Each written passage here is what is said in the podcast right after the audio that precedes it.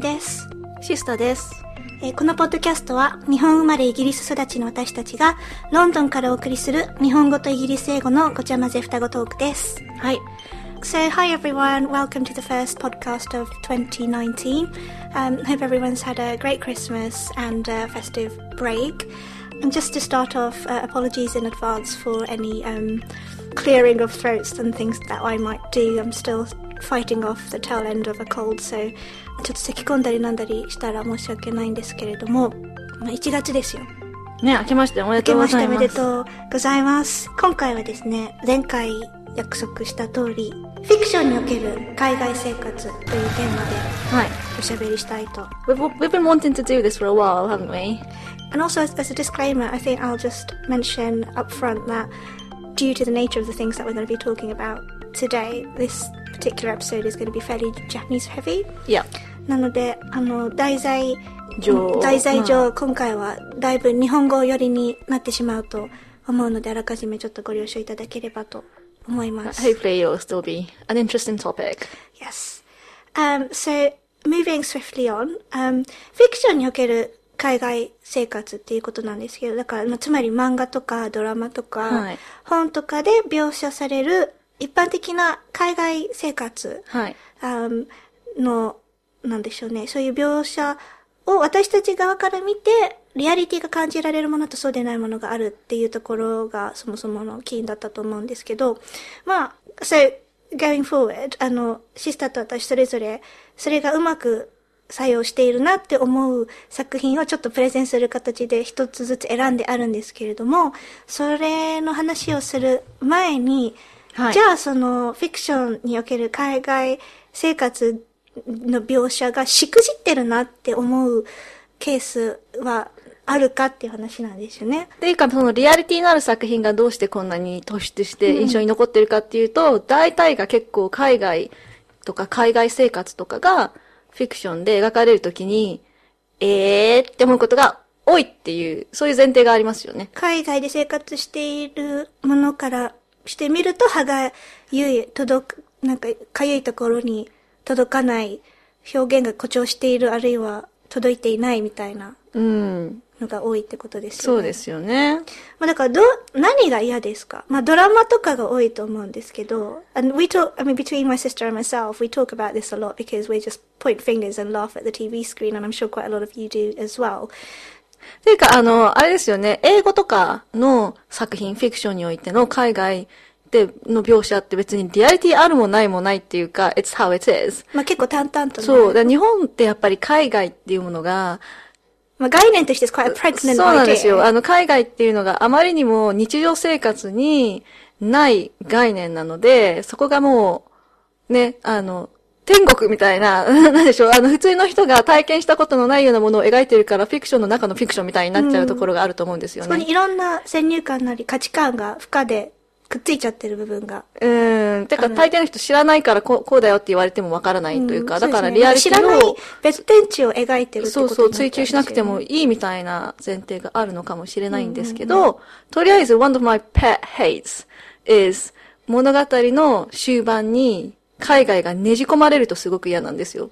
普通のそれまで思いっきり日本ベースのお話だったのに、その話の終盤にいきなり来月からロンドンに転勤することになったみたいなところで、ありますね。アイコンとして入れられるロンドンとかがすごい嫌なんですよそう。、だからその、漠然とした栄転先としての、ロンドンに記号、記号としての海外。ロンドン、ニューヨークしかも多すぎなんですよ。あとロス。あ、ロンドン、ニューヨーク、ロスぐらいですかね。だから本当にもっとリアリティ追求するなら、フランクフルト行けよって思っちゃうんですよ。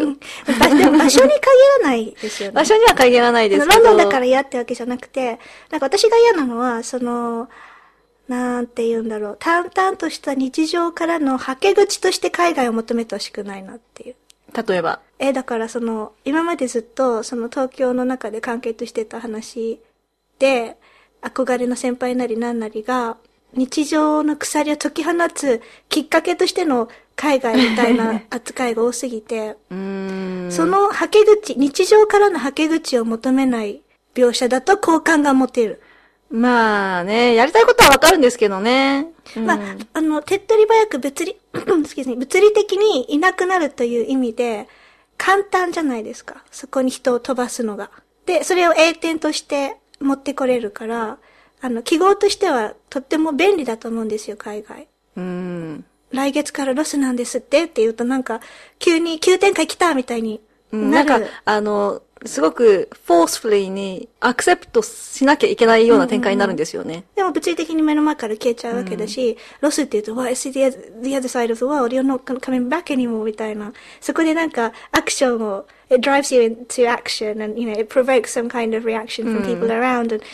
it, it, provokes that, that, that バタバタ at the end. だから、そういう意味としてはまあ、簡単だなっていうのはわかるんですけど、まあ簡単に使いすぎですよね。安直、安直ですね。出ちゃうなっていうのと、あとまあさっきも言ったみたいに、ロス、ロンドン、パリ、ニューヨークみたいな、あの、大都市に限ってあるから、そこにまたなんか個性がなくなっちゃって、お話の個性がなくなるってのもあって、そうですねだから、あれですよ、あの、下手な推理小説のオチが双子ネタだったみそうそうたいな時のがっかり感がありますよね。なんか、記号として出てくる外国人の名前がジョン・スミスみたいな、もう、もうせめてもう一ひねりみたいなねところがあって、で特になんか私たちとか帰国子女じゃないですか。うんで、そうすると、あの、世界、世界の都市で、大体なんかどういう産業の人が行ってるかっていうの、ねなんとなくわかるじゃないですか。ね、帰国なんで自分の親とかもね、転うんうん勤でこちらに来てるわけですから。でだいまあ別に、がだからといってどこ帰国の何々さんがどこの会社の人だったかわかるわけじゃないんですけど、まあな、ものすごくぼんやりとその分布みたいなのわかるじゃないですか。日本の人がどういう、ねあの転勤の人がどういう国の大体どういうところにいるのかみたいな。だからなんか、場合によってはどこそこのロス、ロス支社に転勤とかで、本当にロスの会社ある？みたいな。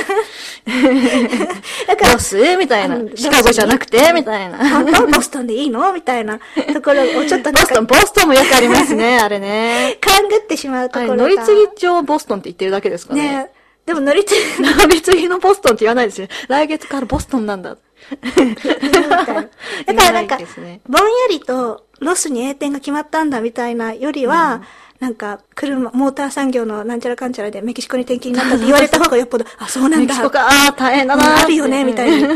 なる、なるんですよ、ね。なりますよねだからなんかせめてそうやって物語のアングルを一つ決めてほしいなっていうのが、そ、そこら辺の安直さが、まあ、とりあえずあれですね、転勤先としての海外は安直すぎるって感じですよね。別に転勤そのものが嫌なんじゃないけれども。いや、まあまあまあ、でもそういうことですよ。まあ、だあとその、そのせいでお話がちなみに留学も一緒ですよね。そうですね。留学、ニューヨーク、た、高くないみたいな。な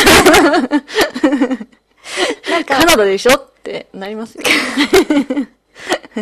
知らんけど。でもなんか、留学にしても、あの、転勤にしても、それまでちゃんと日常生活と地続きの話だったのに、そこでいきなりその日常生活との、あの、コネクションが途切れた印象になっちゃうのも嫌かなっていう。ですね。うん。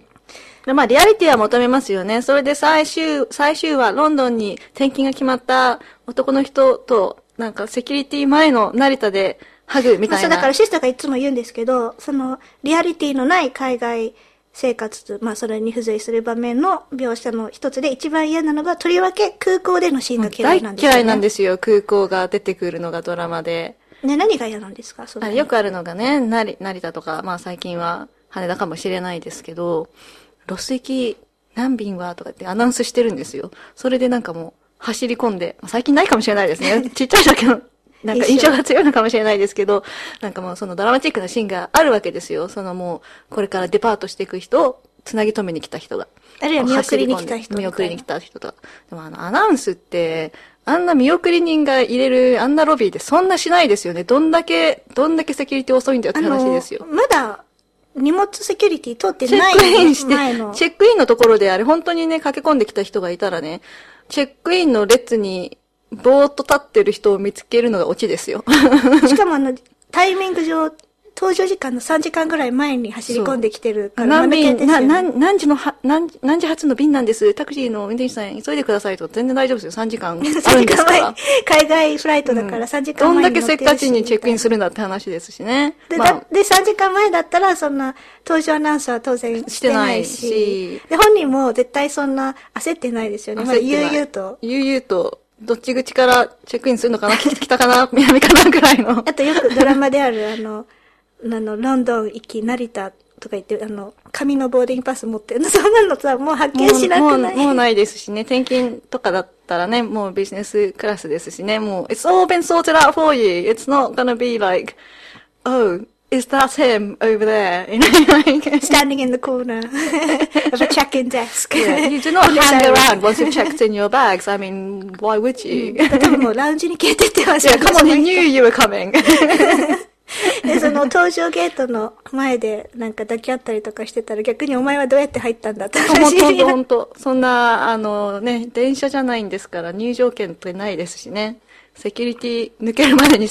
話はいっぱいできますしね。まあだからその飛行機に乗る一連の流れをなんか復習してないっぽいドラマの展開がよくあるよねって話ですよね。まあだからそこであえて日常とドラマがやっぱり剥離しちゃっているなって感じる。で、あ、そう、まあ、いろんなそのドラマのダメな例とかも言ってきたんですけど、まあ一つだけ最近私ちょっと思ったのが、去年、一昨年かも。あの、逃げ恥って流行ったじゃないですか。逃げるは恥だが、何逆にあ違う。立つ。そうだ。の中で、あの、帰国子女の子が出てて、帰国子女っていう設定の子が出てて、はい。でその子が実は帰国子女なんだけど、割と中途半端な年数海外にいたもので、帰国子女とい言って人が想像するほど英語もできないので、なんかそれを隠してるみたいな設定だったんですよ。帰国子女だっていうことを。うん、そうなんです So ね。she just comes out with that particular piece of information, um, incidentally almost, um, and it, it, it doesn't have a huge bearing on the story at all, but そ、そ、そこ、そういうのなんかいいなと思って、うんなんか帰国子女とかも、留学帰りの人と同じで、割と記号化された使い方をされがちそうですねなんですけど、as I keep mentioning, and I'm sure listeners of this podcast will know, 帰国子女って一言で言っても、there's a massive spectrum of people and where you fall into that category. Some people spend a year in France and other people spend 20 in Kenya and it, it there is no average 帰国子女. So, you know, the, the fact that there's someone who spent a little bit of time abroad and struggling with how to present that part of themselves みたいなのすごく、あの、しかもあえてそれが特に大切でもない部分でポロって出てきた設定みたいなのちょっとリアルでよそかったなと。うんうんうん。思いました。はい。まあそんなコンテクストの中で、いい描写、悪い描写、アキュレートな、正確な描写、こっちがこうグッとストーリーにうまく作用してるなと思う描写いろいろある中で、えっと、それぞれ私とシスターで一つずつおすすめの、これはちょっといい線いってるんじゃないかなっていうのを、あの、選んできたので、じゃあちょっとプレゼンに移りたいと思います。はい Do you want to go first? あ、いいですよ。じゃあ、私の、まあ、このトピシスターのおすすめははい、考えるにあたって、もうポッて浮かんだのが、私の大好きな漫画なんですけど、ちょっと説明しますと、まあ、タイトルは君はペットっていう漫画なんですけど、まあまあもうちょっと何年か経っているので、あの、ドラマにもね、なったんですけど、知らない人のために言うと、何回かドラマ化されてるら何しいですよ。回かされてるんですかね。小川弥生さんっていう漫画家の日本の漫画の作品なんですけど、まああの話のスノプセスとしては、キャリアウーマンの岩谷すみれちゃんっていうあの主人公が美少年をペットに飼うという、いう、そういう漫画なんですよね。奇妙なその二人の同居生活を描いた異色ラブコメディということで、まあ、この主人公は普通の日本人のあの女の子なんですけど、プロフィールとしては物語の開始時に27歳。うん。東京大学卒業のハーバード大学に留学した経験があって、卒業後、講談新聞社に入社。エリート路線である外報部に所属したんですけど、失恋の板でセクハラをした部長の、ん？何何？失恋をしてセクハラとかを受けて部長の差し歯を折ってしまって生活情報部に左遷されるところから物語がスタートするんですね。で結構エリート女性。エリートなんですよ。で、彼女も海外生活経験があるんですけど、まあ、that sort of comes into play sometimes, but overall that's not the point なんですけど、エリート路線から左遷されたタイミングで、あの、年下の男の子を、まあ拾うみたいな形で同居生活をし始めて、その男の子、モモって言うんですけど、モモはダンサーなんですよ。あの、バレ、まあバレエからそのコンテンポラリーに移ったダンサーで、その二人の同居生活が主軸なんですけど、すみれちゃんの恋人役で、こう、や、役で恋人が同じ、あの、記者の先輩がいるんですね。彼もエリートなんですけど、はすみくんって言うんですけど、まあ、ずっとこの三人のその恋人と同居人、ペットの桃とのあの三人の関係がずっと話のメインとして、あの、6巻ぐらいまで描かれるんですけど、7巻ぐらいから、はすみ先輩が香港に転勤になるんですね。うん。で、その、はすみ先輩の転勤先の香港っていうのが物語のすごいスパイスになってるんですよ。で、そこから、えっ、ー、と、全部で12巻かな ?13 巻まであるので、まあ、物語後半の半分ずっと、はすみ先輩、あ、まあ、ほぼずっと香港なんですね。じゃあもう遠距離みたいに。遠距離にな、突入するんですよ。そこの半分ぐらいを過ぎてから。なので、already it's sort of defying the stereotype. Um, はすみ先輩が香港に行くんだ、ついてきてほしい、だってだって言って、そこがもう、あの、そこがクライマックスなクライマックスではなくて、むしろそこから物語が展開していくので、which is what life is actually like. you know, you don't end because you go abroad. Um, going abroad is just one element of how, how this story progresses. で、また香港っていうのも私はすごい好きだったんですよね。この漫画において。まあもちろんこの新聞社というあのコンテクストなので、I don't really know where, how people, where they're based, where, where these、um, big Japanese, you know, companies are based by industry ですけど、 まあこれがロンドンとかね、安直にニューヨークとかじゃなくて、香港っていうのもいいんですよ。まずアジアだし、物語のポイントとして、その後も、はすみ先輩全然フィーチャーしなきゃいけないので、あの、行きにくいところでもダメだったんだと思うんですよね。うん、まあまあ、休みのたびに行けなくもないぐらいの距離感。で実際すみれちゃん何回も香港に行く描写ありますし、はすみ先輩も、あの、ちょっと、お父さんの具合が悪くなったりとか、本社にちょっと顔を見せなきゃいけなかったりとか、なんだかんだで結構帰ってきたりもするので、その微妙なね、距離感っていうのもまたこれ、転勤してる人にとってはリアリティすごくあると思うんですよね。Because not everyone's like posted out into New York and only comes back every now and again. As people will know only too well. あと、香港っていうことで、I think it took a little bit of glamour off which works. そう、そうですね。ここにおいては、まあ、の、はすみ先輩としては A 点ではあるんですよ。うん、若いし、この経験を積んで帰ってきたら多分全然またエリート路線バリバリ行くよっていうプレミスなので、うん、喜ばしいことではあるけど、でも香港っていう。ことで、あの、グラマーがちょっと下がった分、その、海外に転勤しなきゃいけないっていう。ことの、あの、地味な。そう、大変さとか発想。毎日の大変さにフォーカスする結果になってますよね。でよでも実際、実際その、そういうのって多いじゃないですか。うん、リアルでは、その、フランス語をすごい頑張って、あの、パリに行けると思いきやセネガルだったみたいなのあるわけね。そうなんですよね。なので、まあ、あの、転勤っていうのは普通にいいところばっかりにみんなが行けるもんじゃないんで、でも、people have to make all sorts of decisions and その距離感とか、あの、そういうリアリティがいいっていうのも一つだし、で、ちゃんと、まあ、やっぱりさっき言ったように、半分、物語の半分香港フィーチャーするので、全然おざなりじゃなくて、ちゃんと描かれてるんですよね。香港に行ってからの、あの、生活が。うんうん。はすみ先輩もちろん、あの、なんて言うんでしょうね。新聞社ってこれ、ブランチって言うんですかね。死者？死者、死者ですね。香港死者に働きに出てるんですけど、その現地スタッフ、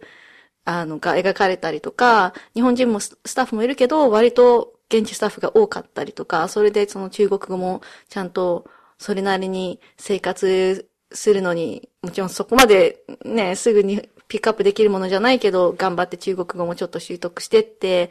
生活にも馴染まなきゃいけないので、そういう現地スタッフとの交流とかも描かれたりもしてて、それもやっぱり結構リアルじゃないですか。It depends! これで、あの、周りが日本人ばっかりでエクスパートだけでつるんでるっていうんだったら、まあそれを描くのも一つのリアリティだと思うし。それが出てこないのも逆に非リアルですもんね。そうなんですよ。で、あの、香港でご飯食べたりとかするところもあるし、一つすごく好きなのは、あの、すみれちゃんが、あの、先輩にね、会いに行くときに、まあちょっと4日ぐらいお休みを取って行くときに、まあもちろんあの、ベタなスターフェリー乗ったりとか、ツーリストみたいなこともするんですけど、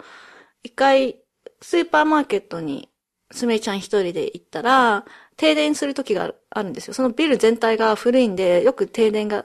起こるらしいんですけど、まあこれは設定としてなんですけど、真っ暗になった時に、まあすみれちゃんがもう、え、テロかなとか思って、すごく怖くなって、で、外国ですもん、ね、外国だし、まあ、すみれちゃんはあのエリートで英語できるんですけど、中国語できないので、で、香港も場所によってはそんなに英語が通じないなって、あの、すみれちゃん実感してからのスーパーマーケットのシーンなんで、でも真っ赤になって自分すごく不安になった時に、一番最初に浮かんだ顔が先輩じゃなくてモモだったっていう。恋愛的な窮地。恋愛窮地もあるし、まあ実際問題窮地なわけですよ。すみれちゃんはその時に海外だし。あれなんでこの時に今一週間だのが、もあの、先輩じゃなくてモモなんだろうって思って、ちょっとそこでジレンマが始まるみたいな、うん、あの、すごいいいシーンでもあるんですよね。いいシーンっていうか、まあ転機となるシーンでもあるんですけど、まあ、別にまあ海外じゃなくてもいいんですけど、それはそれで Actually, I don't really know how often this happens in Hong Kong. Uh, it might be a little bit unfair, but まあ、実際問題ありそうじゃないですか。香港とかだから逆に、ロンドンとかだったらないかもしれないけど。Not having lived in Hong Kong, you're not gonna know how no. accurate the portrayal of Hong Kong itself is, but as someone living abroad, you can relate to the kind so, of dilemmas and the and, and the, the emotional turmoil that comes with the the remit of living on your own,、ね、outside of your own comfort zone. で、まあ、あの、本当に、リアリティをすごい追求したかどうかは知らないですけども、設定にどこも、どこにも、あの、違和感ないんですよね。二人とも、はすみさんも、すみれちゃんも、あの、エリートなんで、で、英語もそれなりに日本人としてできるので、うん、そんな困らないんですよ。そんなに怖くもないんですよ。香港の街中歩いてるぐらいには。だから、え、香港だし、一人だし怖いっていう描写は全くないんですけど、それ以上のこととなるとやっぱりお互い不慣れなもので、あの、スーパーで買い物するぐらいの中国はできるけど、それ以上はやっぱり海外っていう、その、まあそうでしょうねっていうレベルですよね、それが。あまりに怖がってても、リアリティないし、うん、生活してるんだからやっていかなきゃいけないとこもあるし、でも、まだ短期間しかいないので、すごい馴染んでても、それはそれでおかしいし、でそういうバランスがすごくうまいなって思うのが、この香港転勤っていう、とてもうまい描かれ方をしてると思うし、エクスパットとしての、そうですね、社会人の転勤族、ね、転勤、転勤族っていうか、まあ、これ、あの、はすみ先生は最初なんで、これが。でも、あの、社会人としての転勤の赴く地としての香港、も全部すごいリアリティがあるなって思うんですよね。うんっていうのが香港なんです。君はペットの香港。君はペットにおける恋愛面の部分の香港遠恋部分ですか？遠恋部分だし、まあ、でも、私も君ペ好きなんですけど、恋愛だけじゃないんですよね。じゃないじゃない。すみれちゃんのキャリア、たすみ先輩のキャリアが同時進行してる中での二つがコンバージする中のち地とし、場所としての香港。そう、あの、まあ、シンボリックにっていうのもあるんですよね。So it's not just about 恋愛、but it's also about individual careers. そうなんです、そうなんです。そう、それで、結構恋、まあ、一昔前のですけど、恋愛ドラマによくあるのが、まあ、行く人は大抵男ですよね。この仕事とかになってくると、行くのが男で、女の人が一緒に来てほしいって言われたりとか、まあそれはケンペでもあるんですけど、この場合本当にすみれちゃんバリバリ仕事してるんで、本人も残される側じゃないんですよね。うんうんうん、結構主体的にそうなんです、そうなんです。あの、はすみ先輩訪ねて行ったりもしてるんですよ。で、なんで香港に行った時とかにも、香港支社にも顔出したりとか、そういうのもすごいいいなと思うし。自分がね。そうです、そうです。物語の、あの、スパイスにもなるし、その、なんでしょうね。恋愛のスパイスにもなってるし、それで、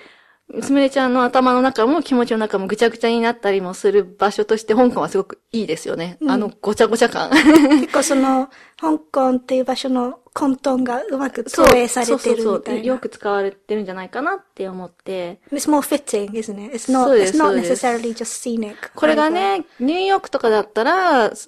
年に一回満を持して、勇気使い果たして。そう、勇気使い果たして、はすみ先輩を訪ねていく、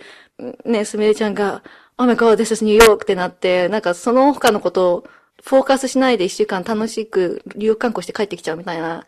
ありえそうですよね。うん、でも香港、香港近いし、香港なしで行くたんびに目につくことがあるんですよ。うん、先輩との関係性が。そうですね。行くたんびに先輩との関係性がちょっと変化していくし。良くも悪くもなんですよね。でもニューヨークで1年に1回じゃそうなんないですよね。うん、ニューヨーク行ったってことがもう先に来ちゃうんで。あとそのニューヨークってとこで you end up being a bit starstruck? 特に日本からだと、だからそのニューヨークじゃないことで、その海外に行くっていうことに関するあの構えがちょっと下がってるっていうそうのが、ですね。うまくまあアジア圏るっていうのもあると思うし、亀ゼリーとか買うしね、亀ゼリーとか買って帰ってきますね、あれはね。あの、はじめ先輩本社に戻ってきたりするときに。そうなんですよ。で、それが香港なんですけど、君はペペットにはもう一つ海外がフィーチャーするんですけど、まあこれはどっちかっていうと物語の終盤に起こるので、どちらかというと今まで喋ってきたような嫌だって言ってたような物語を急展開させるための留学先としての、うん。という海外になってしまうので、実は今まで言ってたステレオタイプにちょっとハマっちゃうところはあるんですけど、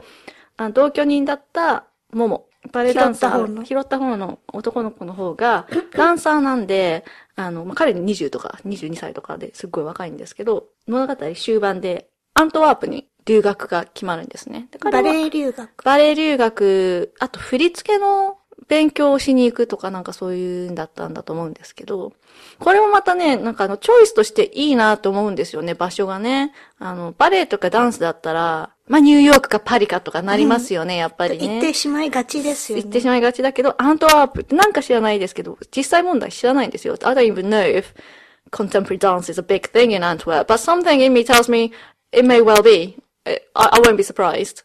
で、まあ、アントワープとかもちろん行ったことあるんですけど、誰が？私。あ自分が？うん、はい、行ったことあるので、まあもちろん、あの、想像しやすいっていうのはあるんですけど、そういうアート系の留学先として、まあまず、驚かないリアリティあるなって思うのと、ついてからの描写は、まあそこまである方じゃないですけど、同時期にね、まあちょっとあんまり関係ないんですけど、同時期に、モモと同時期にあの、モモの、あの、同僚というか元カノっていうか、もう一人ダンサーで同じ時期に留学する、まあ、ルミちゃんっていういいキャラの子がいるんですけど、もう、ど、あの、ブラッセルに行くんですよね。国は一緒なんだ。国は一緒だから向こうでちょっと会ったりとかもするんですよ。ももとね。そう。モモとルミちゃんとかが。アントワークとブラッセルアントワークとブラッセルで。まあ1時間ぐらいです、そうそうそう。それはそれで、I mean, you would, wouldn't you? If you went at the same time, you'd be feeling lonely and, but it's Europe, so it's different to Hong Kong in so many different ways. でも、これはモモっていうよりそのルミちゃんがバレエ留学をした先で感じるフラストレーションとかが描かれる時とかがあって、あの、英語が、英語なのえ、まあ、アントワープだから、留学生同士は英語で喋ってるでしょうね。うんうんで、英語がでも、できるんだけど、できるんだけど、今までの自分の性格からして、あの、日本で喋れてることの100%はもちろん喋れなくて、フラストレーションが溜まって、あの、自分はすごく前向きで、ほがらかで明るい子なんだけど、その自分が完璧にアントワープに来れてないうん。フラストレーションを爆発させちゃうシーンがあって、あの、日本ではすごく上手かったからこうやって留学もできてるし、来たのに来てみると、まあもちろん you're a smaller fish in a bigger pond. It's e- easier said than done だけど、それを実感する瞬間っていうのがやっぱりあって、アートとかのそういう、そういう業業界？そういうエリアに身を投じてる人にとっては、その、それが自分の実感として湧く瞬間ってもう、it must be 衝撃的だろうなって思うんですよね。まあ、あの、ゾロじゃないですけども、世界はこんなに遠かったのかみたいな。本当に。いきなりゾロ。いや、あれは名言だと思うんですけど、あ、でも世界って大きいんだなーっていうの is one thing, and then suddenly realizing, oh my god, I am nowhere, I am no one here って思うのって、まあみんな思ってるんだけど、そういう realization がある、あれ、あり得る場に身を投じるってことが、あ、皆さん whole point of view being there. っていうのは、it's easier for us to say, but at that age as well, I mean, it's really, really shocking for someone who's been really good at something and was leading the crowd, as it were, back home, but then you suddenly become no one. みたいなのが、ちょっとしか描かれてないんですけど、い良かったなって思うんですよね。でもその気持ちに寄り添えるぐらいにはリアリティのある描かれ方をされてそうなんでするってことですよね。そうなんですよ。うんで、まあ、やっぱり、again, I say, そのアントワープの、アントワープね、あの、Western Europe みたいな、いいいとこ取りだったりするんですよ、ああいう、ああいう都市って、あの、都会感もすごいあるし、そういうアート面もすごく進んでるのに、ちょっとスローじゃないですうん、か。アントワープ小さいですもんね。小さい街だし、規ね規模が小さいし、ロンドン、パリとかに比べて、生活は馴染みやすいと思うんですよね。割と早めに、うんあの、ヨーロッパにしては。まあまあ人によるとは思うんですけど、全然知らんけど。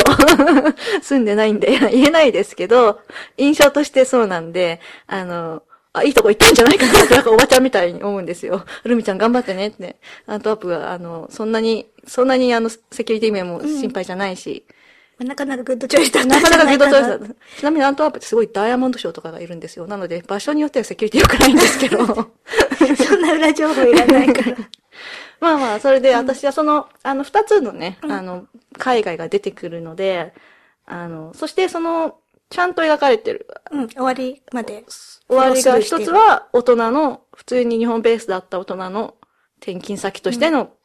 あ香港。仕事として行くのとね。仕事としていくのと、で、その二つ目は留学。でも仕事の A 点留学ってそのドラマとかで間違った描かれ方をする二つのこう、巨頭。巨頭、二大巨頭なんだけど、This is a success story, I う think. まいこと着地してる。そう。で、その留学も、なんか、there isn't any some random person going, oh, I fancy going to New York, you know, I'm gonna go to New York next week, which doesn't happen. But, バレエ留学っていう、ちゃんとした、大義名分もある。があって、で、で、ももは、もももルミちゃんも、もうこの作品中ずっとバレエしてるんで、ダンスしてるんで、いきなりじゃないんですよね、やっぱり。ちゃんと伏線はあって。伏線はずっとあって、and they are the kind of people who would go abroad to further their careers. じゃあもうそういう留学をするような気概がある人であるってことは最初から、もう、そうそうなので読者は分かった。物語が急展開ってわけでもないんですよね。までもあ、え結果としてそうなんですけど。でもいきなり棚ぼたとして降ってくる後期というわけじゃでもないいです。なですね。そう You it's not like an external stimulus、で、最終的にはまあネタバレはしないですけど、すみれちゃんアントワープにも行くことがあって、ほんすみれちゃん香港にも行ってるし、アントワープにも行くんですよ。すみれちゃんのモビリティすごいね。そうなんですよね。で、さその彼女がそうやって、性格的にうじうじする子なんですけど、フットワーク軽いのも、例えばだけど、彼女の留学経験も生きてるんじゃないかなって、まあ、あの、そういう、今言えば別にそうですよね。そのバックグラウンドとして自分も言ってたから、まあ、まあ行ってみるかみたいなそう。。で、飛行機が、あの飛行機に乗ることとかに全然そういう reluctance はないですし、アントワープ行くときに、天候が悪くて、それこそフランクフルトかどっかで、ストップオーバーするのにダメで全力疾走してるシーンとかがあって、あ乗り継ぎしたんですそう、ね。乗り継ぎ、まあ、するじゃないですか。アントワープ、ね、あの、ダイレクト便飛んでないんで、日本から。で、まあ、多分、フランクあたりでしますよね、トランジット。で、フランクフルト、知ってますでしょ？多いですよね。めちゃくちゃ走らされるじゃないですか。あ、そういうのもリアルだなって思うんですよね。だからちゃんと取材もしてるんだろうなって感じですよね。そうですね。あ、あの、取材してるのはもう絶対分かってる。あと作者の人が確か新聞社にお勤めの経験そうです、そうです。なので、その仕事のね、描写とかもね、リアリティあるのは、まあもちろん当たり前なんですけど、あの、取材も手を抜かないのはそういうキャリアexperience もあるのかもしれないですね。まあそうやって実経験に裏打ちされた確かなリアリティがある。から、その安直に、あの、漠然と海外が使われこう、てないこうぶっ込んでくるってわけじゃなくて、なすみちゃんがね、あの、もうにアントワープに会いに行くときにね、あの、その long haul のフライトの部分で、あの、わ相手は若いけど自分はもう結構な年なんでって言って、あの、気にして、フェイスマスクをしながら飛行機乗ってるところとかもあって、気持ちはわかりますよね。後期はだ乾んだん辛くなってくるからね。そうそうそうそう。まあ、いろいろそういう、あの、細かい描写も丁寧にされてるなと思うんで、私のおすすめは君はペットです。